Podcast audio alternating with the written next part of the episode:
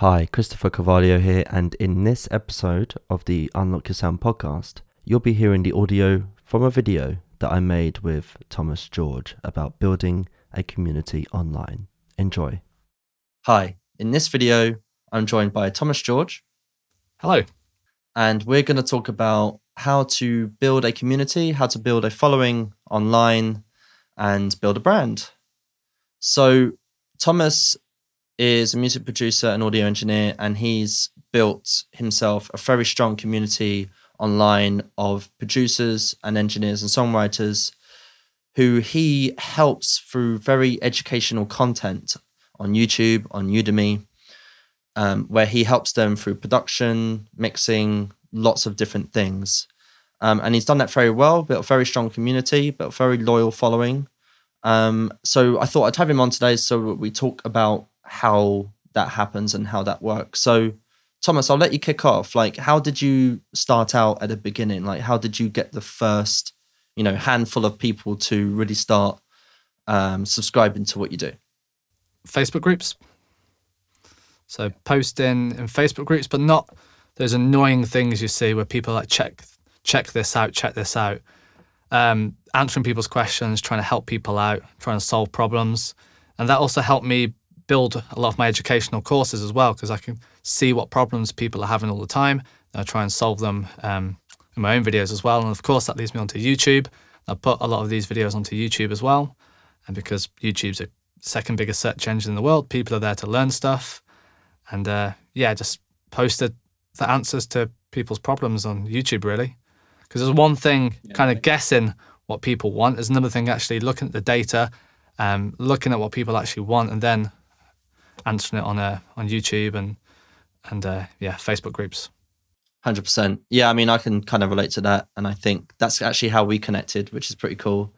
Um, you know, we were both like in Logic Pro groups, just like embedding ourselves into the community, right? And um, you know, that's kind of how we got known in that kind of area, um, just by being there for people, right? Like spending some time helping people with their questions, because, like, even if you think you're quite green, where you're quite kind of new or whatever, even if you've only been doing production or using Logic or Ableton for a year, you know more than someone does. And that someone is going to post a question into a group and you're going to answer it. And then that person is going to have some trust in you. You would have built, you know, some, uh, yeah, you would have built a good impression with them, basically. Well, I guess a lot of it is about not trying to push your agenda, not trying to spam your songs or your music, because because um, I run a Facebook group and literally like half of the posts on there are people trying to spam their songs and they always get removed those those posts. So it just doesn't work. So I don't know why people keep on doing it. Um, but helping people out, the power of reciprocity. So if you help them, they're more likely to help you. And people like it when you help them, when you when you're kind to them and you're respectful. Instead of just shoving your music down people's throats, you, you want people to want to hear your music because they think you're cool, they like you, you're likable. Um, you've got a good vibe about you rather than just yeah constantly self promoting. Uh, I've friends online who just I'm sure you know this, Chris. They only talk to you because they want something. I'm like, oh, it's so off putting. It's such an unattractive trait when people just want, want, want, want. So, but if you just give in and you're helpful and you're nice and polite, um, then people will listen to your music. Then people might check out your videos. Then people might yeah help you out as well.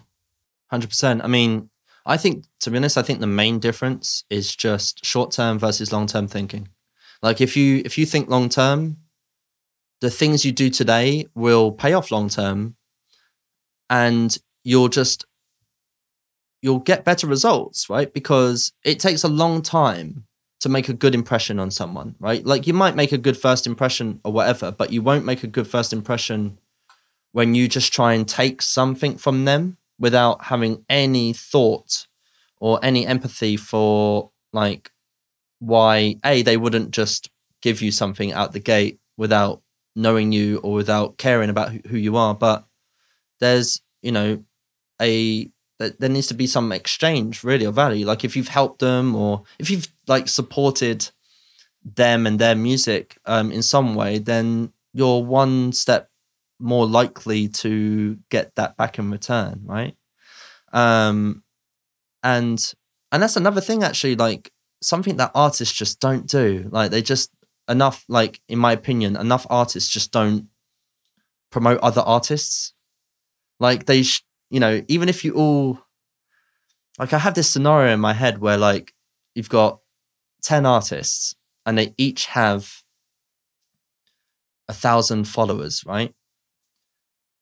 But together they have ten thousand, right? And if they're supporting each other's work or like reposting each other's music or curating each other's music, they all have ten thousand followers all of a sudden, right? It's just like that's just a basic example of that. But like, you know, you're not going to get that back unless you pay it forward first, right? And yeah, like some people aren't going to pay it back because um, they won't or because they're not in the right mindset for that. But and that's that sucks, right? Like, and that can be disappointing when you invest in someone and you know you don't get it back.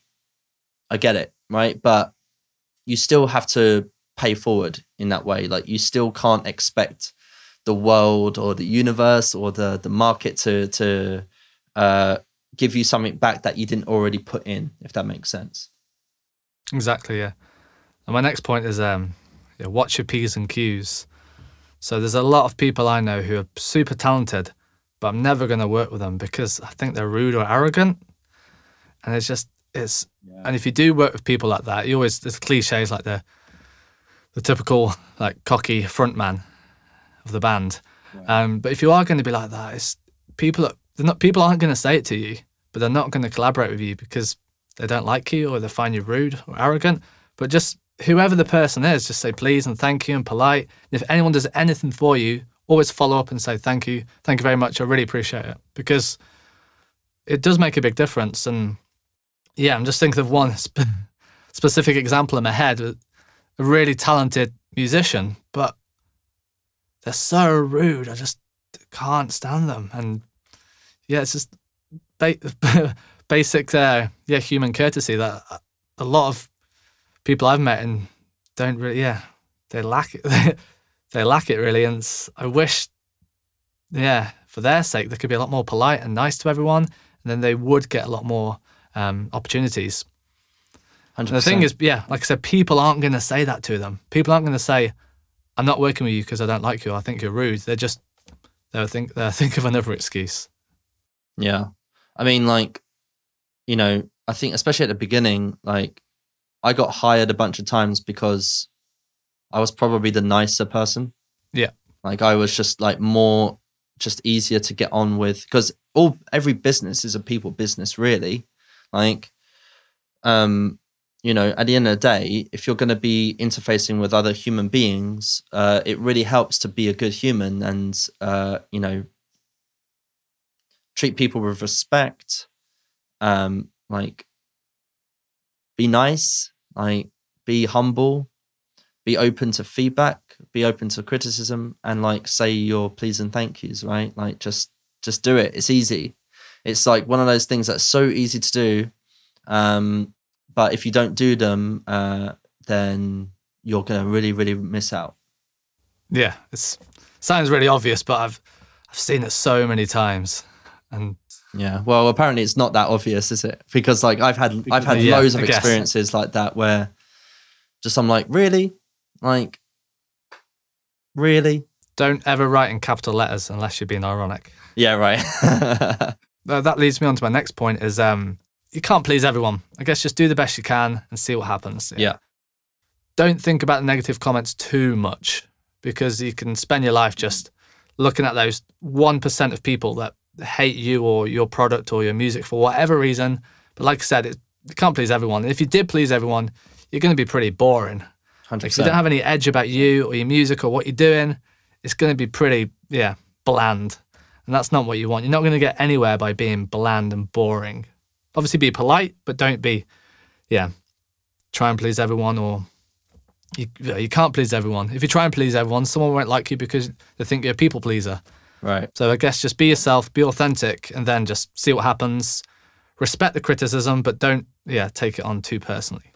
What's the expression? Like you can please some of the people some of the time, but you can't please all of the people all of the time. Yeah, exactly. Well, we live in this world where people can say whatever nasty things they want on YouTube, and um, maybe they're right. Maybe you have done something that's a bit wrong or bad, but other times maybe there's just something wrong with them. Maybe they're just in a dark place, and you need to appreciate that. Maybe they're just yeah, who knows what they're thinking right now. Everyone goes through different things in their life, and I respect that as well.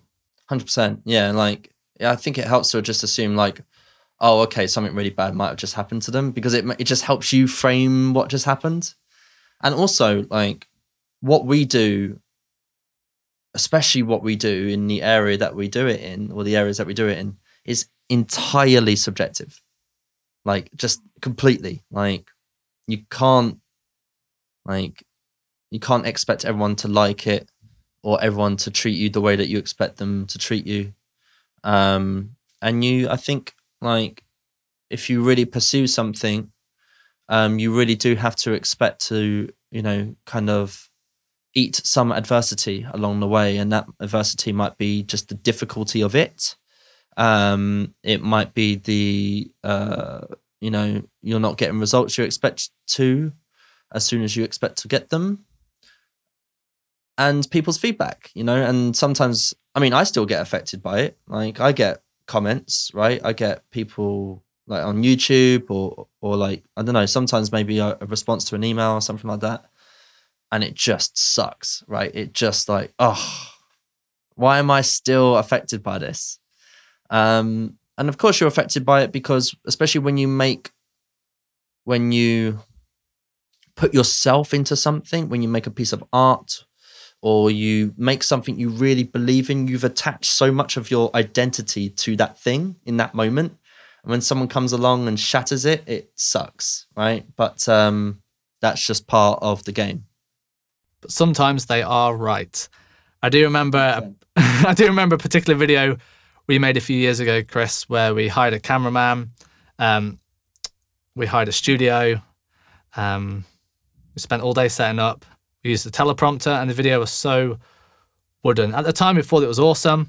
And I remember I put it online, and someone posted, Normally, I like the stuff you and Chris do, but this video is not right. This sucks, or something along those lines. Uh, I was really annoyed. And after I watched it back, I was like, No, this this does suck. And all that money and time of hiring the studio and the, the camera operator, I was like, oh, yeah, yeah, they're right. Let's let's not use a teleprompter again. So yeah, sometimes yeah, the feedback is good. And since then, I haven't used a teleprompter because that video, yeah, it did suck. I remember that one. And I think, you know, I think if we look back, like we only did it because we thought it was cool, not because it was like more helpful to someone or yeah. like it didn't really like they were right because it didn't it didn't improve the value of the content that we made and it didn't we thought we'd be big shots hiring a studio and the, the camera operator and all this lighting and stuff and this teleprompter, but it was just unnatural and it wasn't right.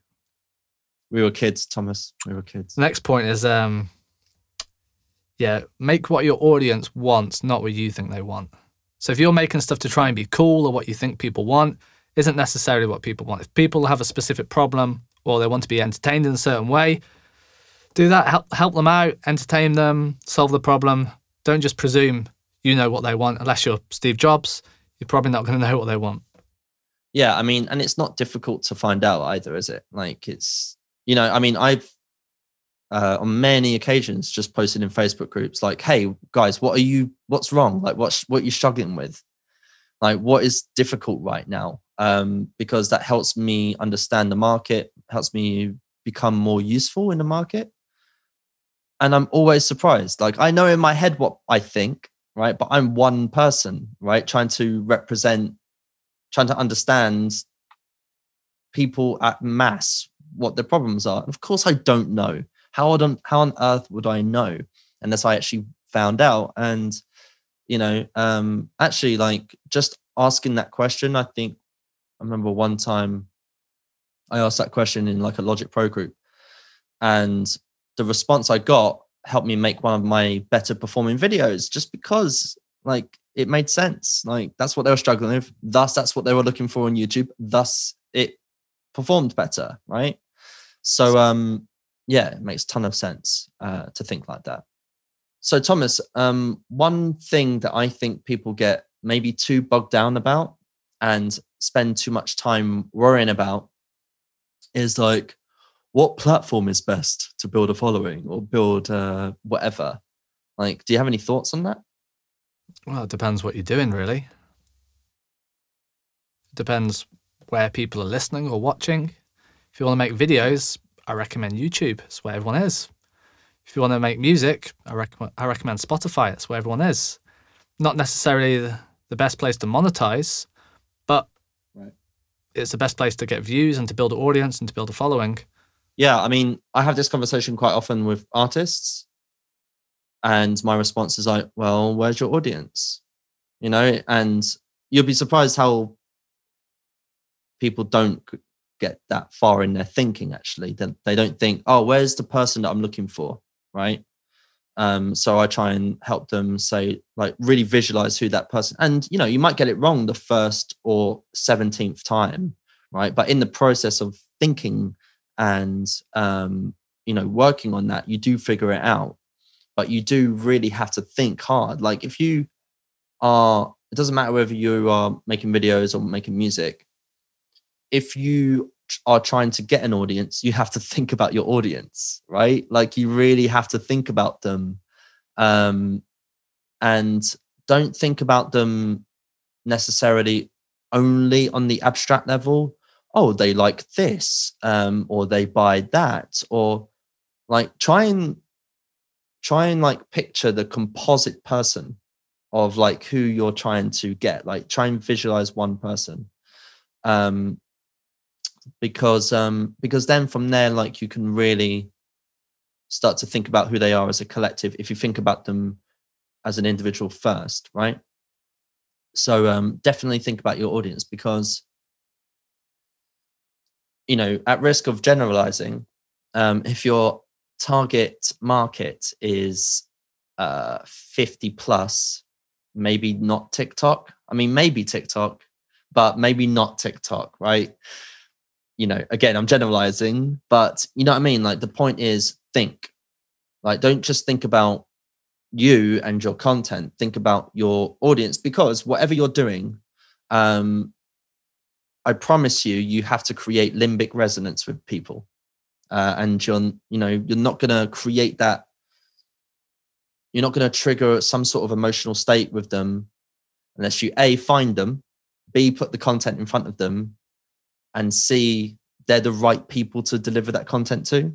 So, and you'll and you won't figure this out just in a chat or just in the abstract. You'll figure it out. You'll take a hypothesis and then you'll run the experiment, right? You're like, okay, cool. I think my audience um, is this person, and I think they spend most of their time on this platform. So I'm going to create, I'm going to deliver my content there, and then you might get it a little bit wrong, but you'll that data that you get back will educate your next guest and every guest after that will just be more and more and more educated if that makes sense. Yeah it really depends on what content you're putting out there. So for me i do a lot of long form technical tutorials. And um, i remember putting some videos on tiktok try, trying to cram in in like 10 seconds or whatever it was the best things about microphones. And after i was like this is not the right platform for the stuff i need to be doing. I can't like talk about microphones in 10 seconds. I need to talk about microphones in 20 minutes. Like, this is yeah. not the right platform for my content. If I'm doing a funny dance or something, yeah. maybe, but that's not what I'm doing. You might have to get back into the dancing, Thomas. Get back into the funny dancing. That's what it's all about.